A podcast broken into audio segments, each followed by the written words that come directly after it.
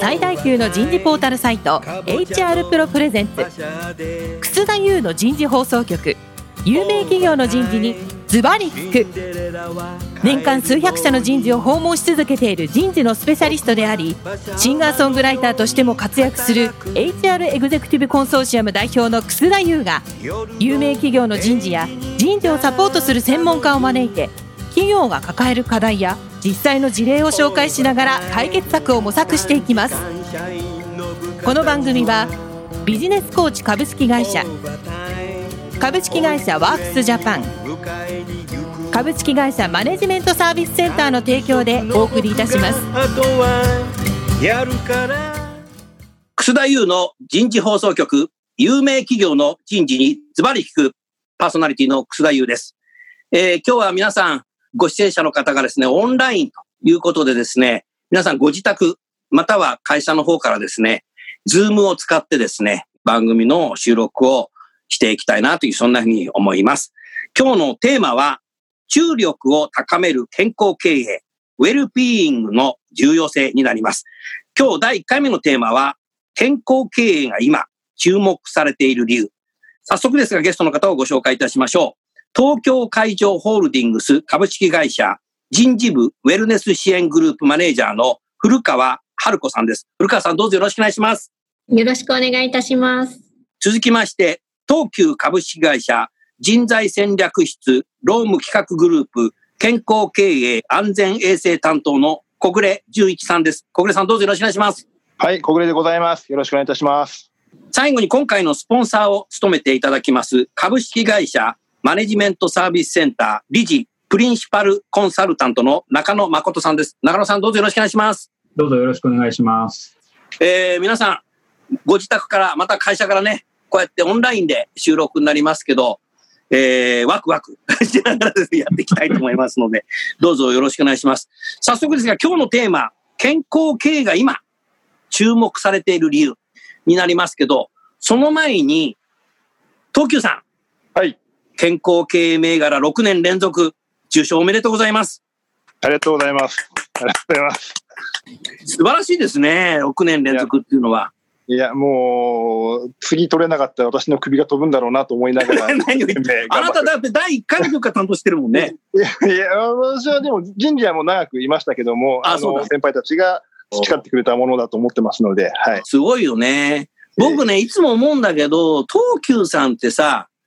創業者の後藤啓太さん。はい。後藤啓太さんがさ、起業した時にさ、はい。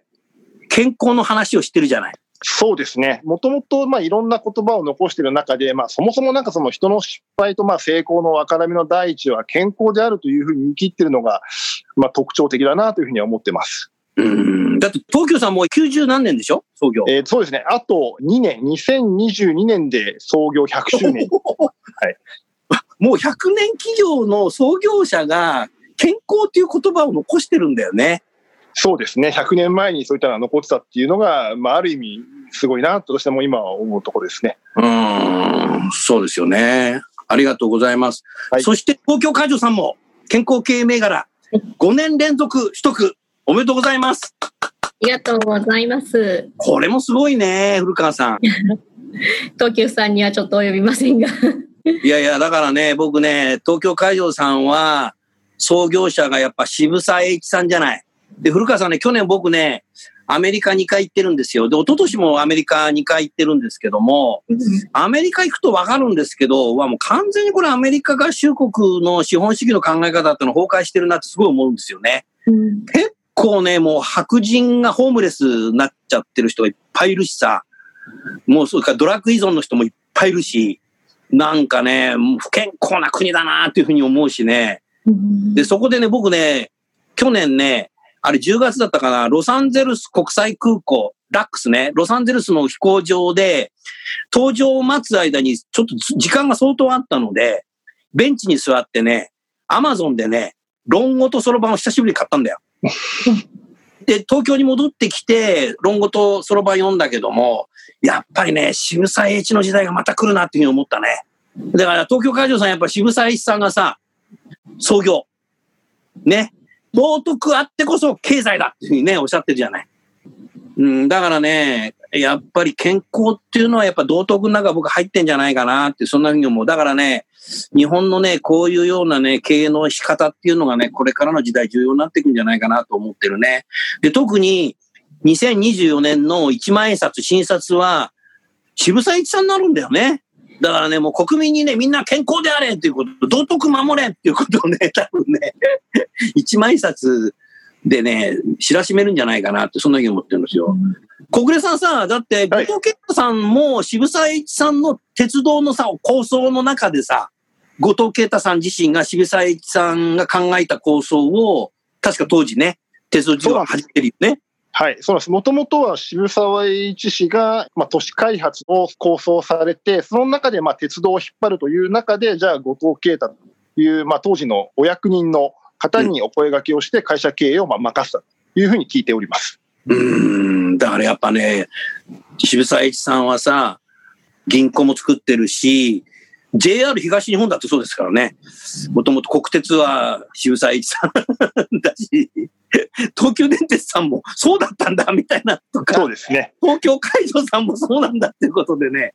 多分ね、特に今日の今回の2社はね、やっぱ原点は渋沢栄一に来るんだなっていうことでね、その辺から紐解いてね、今なんで健康経営が必要なのかな、注目されてるのかなっていうのをね、少しお話しいただければいいかなと思ってます。早速ですけども、中野さん。はい。中野さんなんで今さ、この健康経営っていうのが注目されてるっていうふうに思ってらっしゃいますか、少し最初口切り切ってください。そうですね。まあ、今、お二方から、まあ、創業者の精神みたいなお話もありましたけれども、あの、そもそもこの今日本でこう注目を浴びている健康経営ってスタートしたの2009年だと思うんですね。このあたりからがぜ注目を浴び始めました。うんでその背景に何があったかっていうと、やっぱり世の中の変化、まあ今はコロナショックですけれども、まあ2008年のリーマンショックものすごい大きかったんだと思うんですね。なるほど。で、そのリーマンショックでデフレ状態にぐーっとどの企業もなる中で、コスト削減求められ、長時間労働は増えるっていうような、労働環境どんどんどんどん悪化していく中で、なんとかしなきゃいけないっていうことで、企業側からすると、まず健康保険ですよね。健康保険の赤字補填の問題が出てきて、そこなんとかしろっていう大号令がまず飛んだというところはあると思います。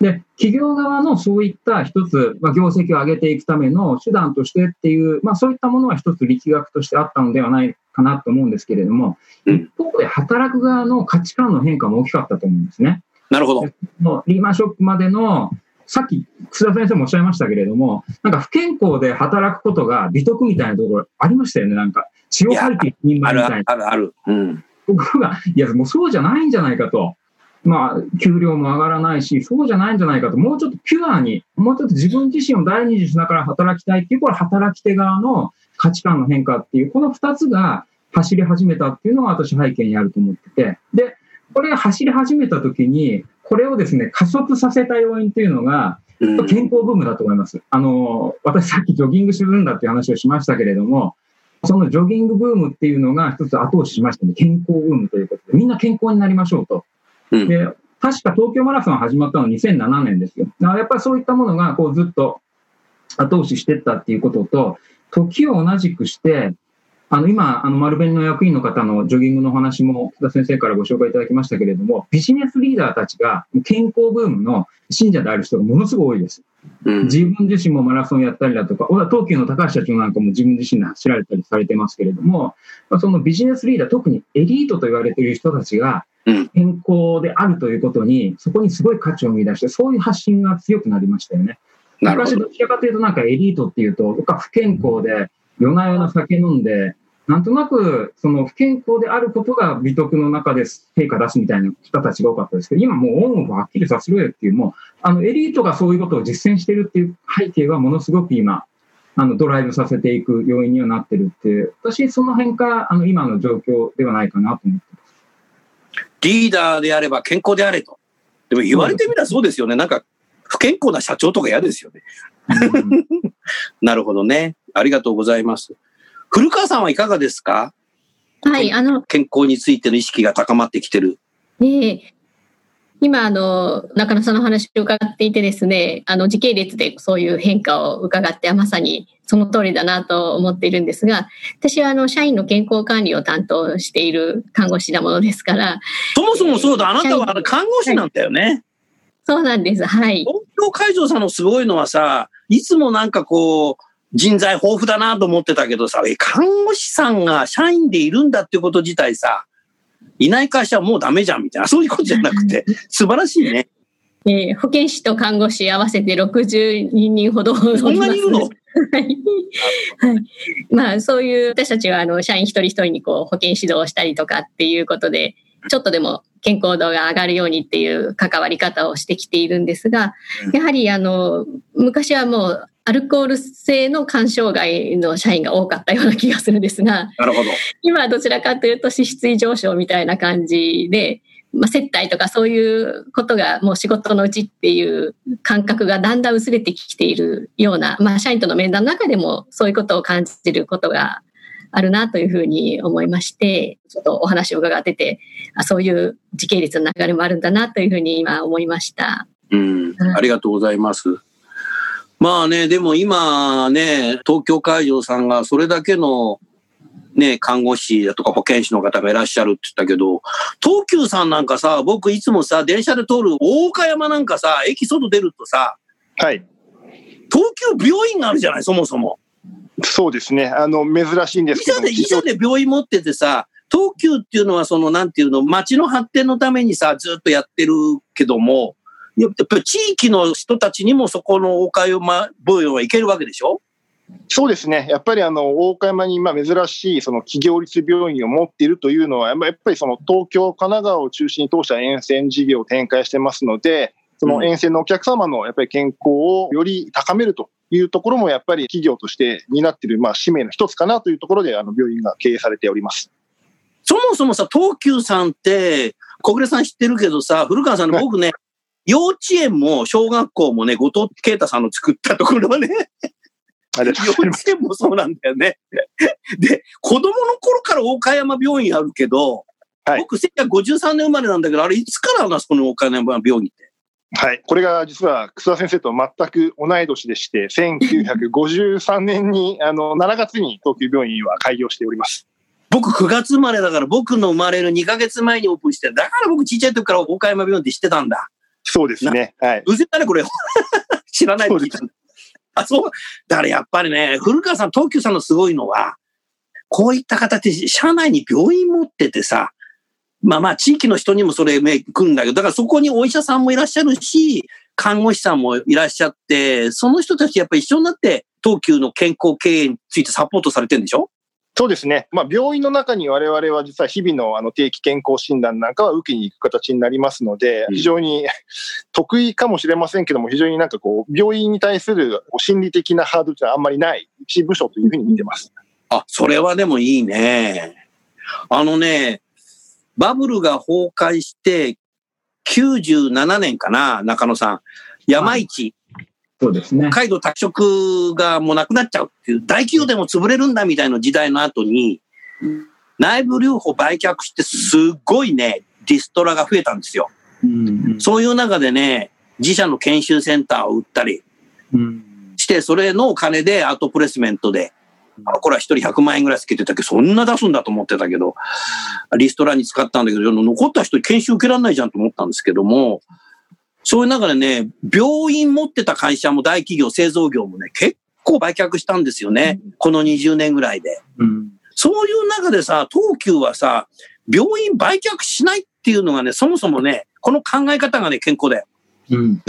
あと、私今、あの、コールさんの話を伺ってて思いましたけど、東急さんの業種自体がとても公共性の高い業種でいらっしゃいますよね。なるほど。おそらく、まあ、他の会社の方が突発有給を取っていいっていう話ではないですけれども、運転していらっしゃる方だったり、日常的に代替の効かない日々を回していらっしゃるっていうあたりは、特に健康であれっていうメッセージとシンクロしていったところではないかなって思いますし、あとはやっぱり地域性ってありますよね。やっぱりあの地域に根付くっていうのが非常に大きな使命でいらっしゃるっていうあたりも、健康経営を推進していく、今の病院の話なんかまさにそうだと思いますけれども、うん、あのそういったことをバブルが崩壊してもそれは必ず守るというような、そういう、まあ、創業精神から脈々と続くものが継続しているところではないかなって今お話を聞いてて思いましたね。小倉さんね、はい、あの、東急さんも東京海上さんも、私が代表やってる HR エグゼクティブコンソーシアムの会員でいらっしゃるじゃないですか。はい。それで、あれは昨年だったと思うけど、東急の村井さんにね、ご講演いただいて、あなたもいらしたよね、あの時ね。はい、村井さんでも今、今度東急バスの社長にね、はい、ご就任されたけど、あの講演を聞いた後ね、他の企業からね、こんなこと言ってた会社があったね。病院やっぱ買おうかな、みたいな。病院買えば社員が健康になるとは病院って買えるのかどうかもよくわかんないけど、そういうことじゃないんじゃないかなと僕思ったけど、でもそのぐらいになるね、多分ね。そうですね、今ちょっとお話あったように、確かにあの東急グループでもやっぱり経営が苦しい時代がやっぱりあるにはあったんですね、ちょうど私が入社するえ直前ぐらいなんですけども、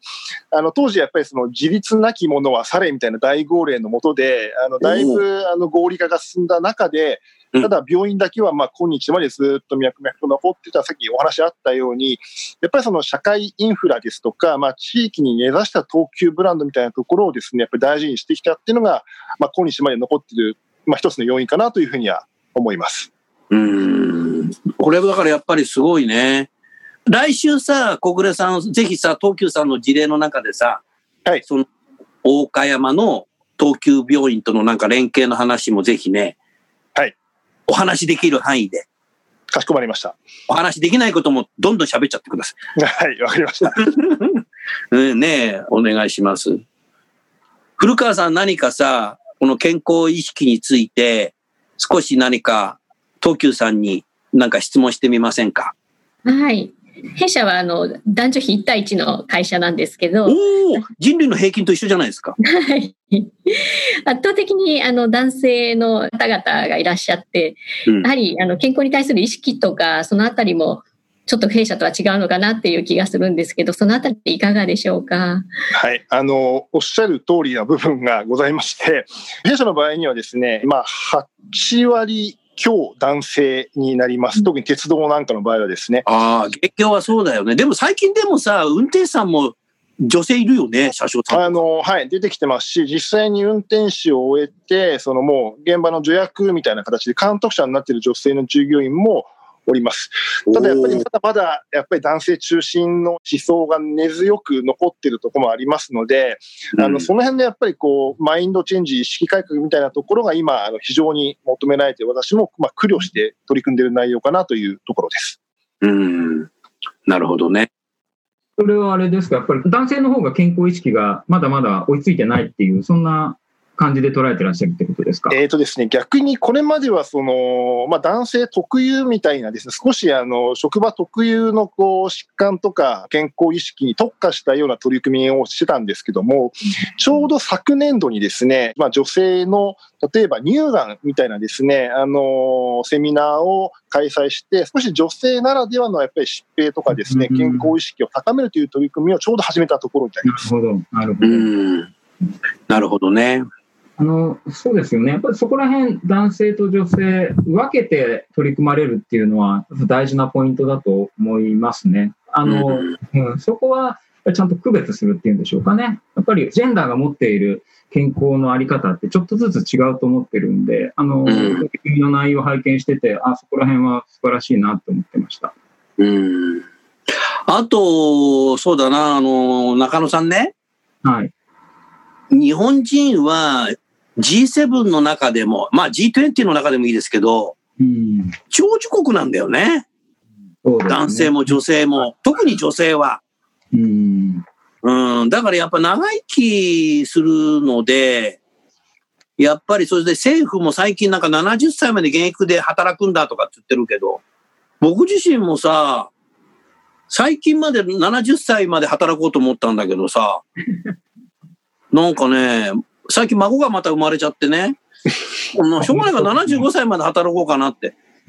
結局孫が増えるとね、もうなんか生涯サンタクロースやんなきゃいけないので、家でね、のらりくらりしてる場合じゃないなって思って。だからね、みんなね、多分還暦すぎるとね、もう引退とかってモードじゃなくて、なんか70まで働こうかなとか、75まで働こうかなってやってる時に、健康第一って言葉があるけど、うんもうその通りだよね。そうですね。だから意欲があっても体力があっても、うん勉強していても、うん。健康で病気がちだったら仕事できないもん。うん。だからね、健康第一って当たり前なんだけどね、還暦すぎるとよぎるんだよね、頭ね。うんはい。だからそういう意味でも日本は長寿国だから、やっぱり会社にいる間に、やっぱ会社が健康っていうことをやっぱサポートしていかないと、少子化だからまあ年寄りまで働けっていうのとはちょっと違うと思うんで、本人も長生きしちゃうし。多分なんかそれあるんじゃないかなとうん思うな。小暮さんいかがですか、その辺。あの今、楠田先生がおっしゃっていただいたことが、まあ、まさにそうだかなと思うんですけども、うん。やっぱりその人間がやっぱり長く生きるようになってくるとなると、企業としてもやっぱり意欲のある方に長く活躍いただくことが、これやっぱり生産性が高まる一つのポイントだと思うんですね。そのためには従業員が健康であるということはまあそもそも大前提になりますので、うん企業としてはやっぱりその健康を少しでもまあ担保確保するような取り組みっていうのが求められるんだろうなというふうには考えています。なるほどね。参考までに小暮さん聞かして、例えば営業の鉄道ね、鉄道事業は国民の方、誰でもがイメージつくから、企業の人事の方もね、イメージがつくあれなんだけども、はい。電車の運転士さんとか車掌さんっていうのは国土交通省の中から年齢制限っていうのはあるんですか？えーっと、これはないです。え、ないの？ないんです。あのーまあ、基本的にはその年齢ではなくて、運転手なんかはその、視機能、目の機能ですとか、あの、そういったところで一定の基準がありますので、それをクリアし続ける限りは、現役でいられるとそうする形と60歳以降の再雇用の方でも運転手さんとか車掌さんは現在もういらっしゃるの？まあそうですね、一部もうちょうど導入をし始めたところなんですけども、あ定年、まあ正社の場合に今60ですけども、引き続き現職を継続される方というのも出てはきております。お見てると結構バスの運転手さんも結構60過ぎの人結構いますよね。あの、バスはそういった意味では、まあ、ある意味、こう、二種免許を持っていれば、できるとこもありますので、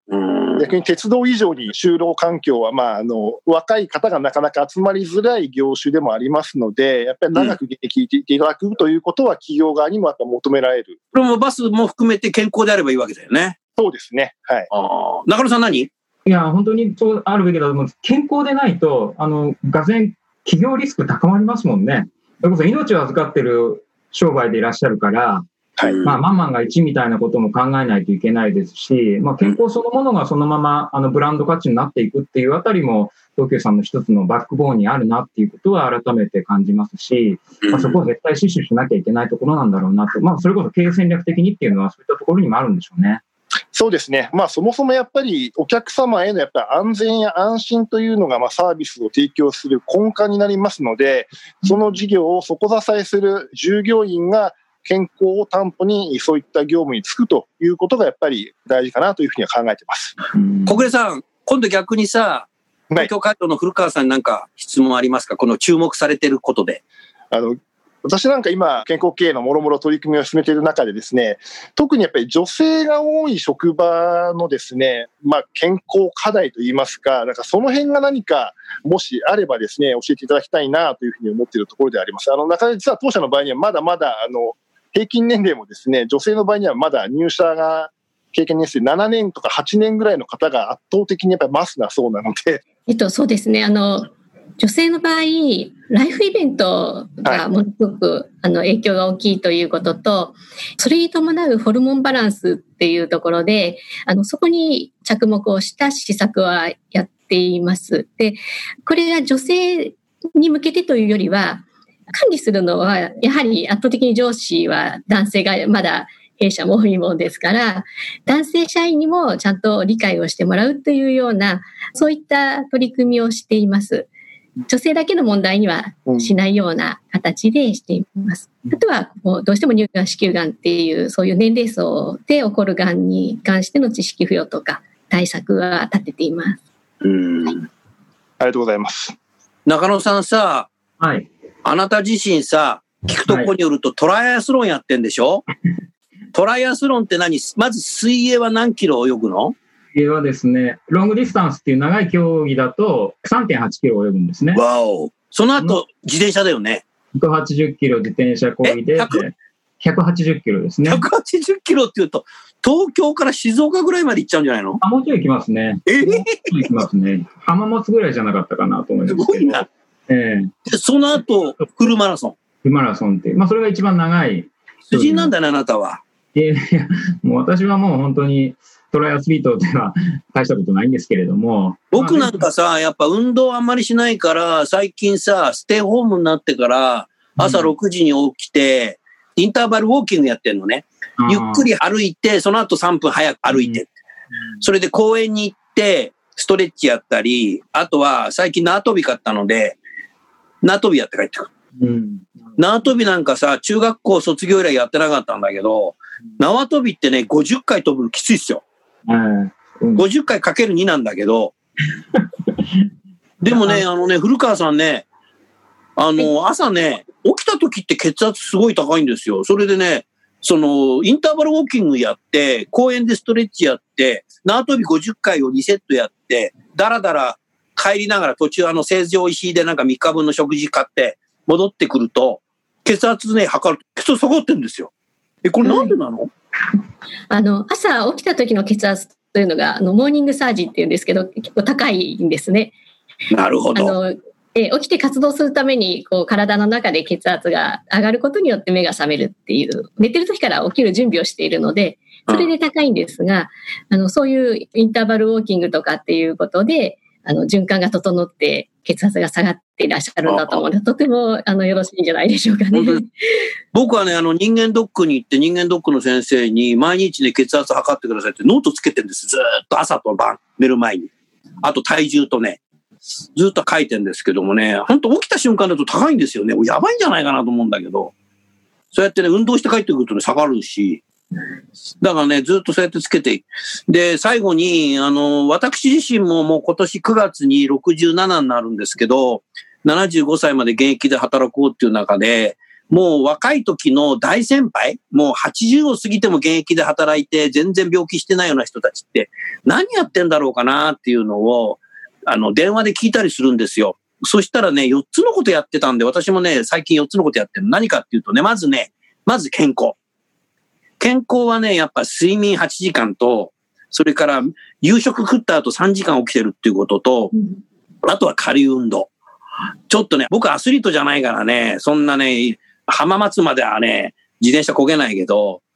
だけどね、それをやっぱやってる。それからもう一つがね、やっぱ意欲がないとダメだね。うん。うん、意欲がないとダメだ。だから新しいことに対してね、やっぱ意欲、チャレンジしていく。それからね、学習。まあ、障害学習とか言うけどね、勉強してないとね、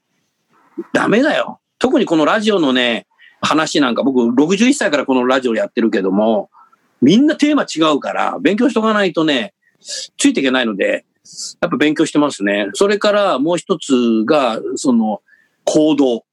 行動はね、1日ね、3社訪問するとね、1万歩歩くんですよ。だからね、あの渋谷のね、東急さんの本社行って、で、山手線の東京駅行って、東京過剰日動さんに行って、お話聞いて、その帰りに、あの、あ歩いて3分なんだけど、マネジメントサービスセンター行って、ありがとうございケます。ケーキでも食べて、あ、そんなケーキは食べない。お話を聞いて、それで家に帰るとね、1万歩ぐらい歩いてるんですよ。だから三者本文とするとね、すごいね、行動するっていうのは重要なんですよね。ただし今、ステイホームなんで歩けないから、ちょっと公園までね、行くような形にしてんだから、だからやっぱね、健康と意欲と学習と行動、この4つやってるとね、結構長生きできて、あの、75歳まで働けんじゃないかなというふうに自分で言ってるんですよね。でもね、皆さん自身僕が75までになんか死んじゃったらなあんなこと言ってたけど、楠田さんも亡くなりになったとかって 言われないようにね、僕は頑張りたいなと思います。さあ、それでは今日はこれで、えー終わりたいと思いますけど、来週は東急における健康系の取り組みということで、小栗さん、はい。来週は小栗さん中心にね、お話を聞きながらですね、中野さんと古川さん、また私から質問をしながらですね、番組を進めていきたいな、そんなふうに思います。それでは最後にゲストの方をご紹介して番組を終わりましょう。東京海上ホールディングスの古川さん、東急の小暮さん、MSC マネジメントサービスセンターの中野さんどうもありがとうございました。ありがとうございました。とうございました。ありがと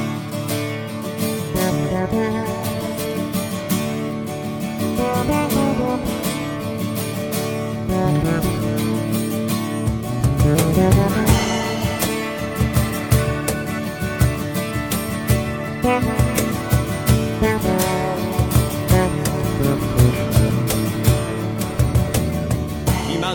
日のお話はいかがでしたか？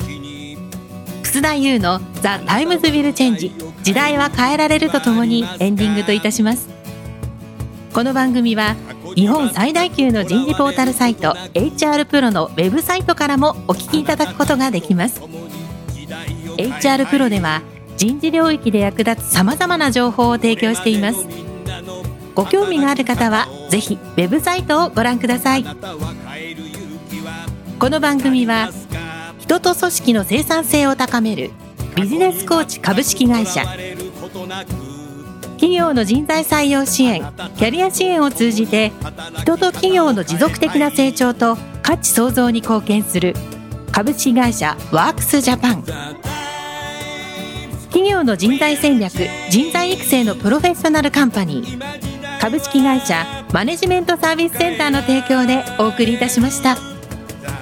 それでは来週もお楽しみに。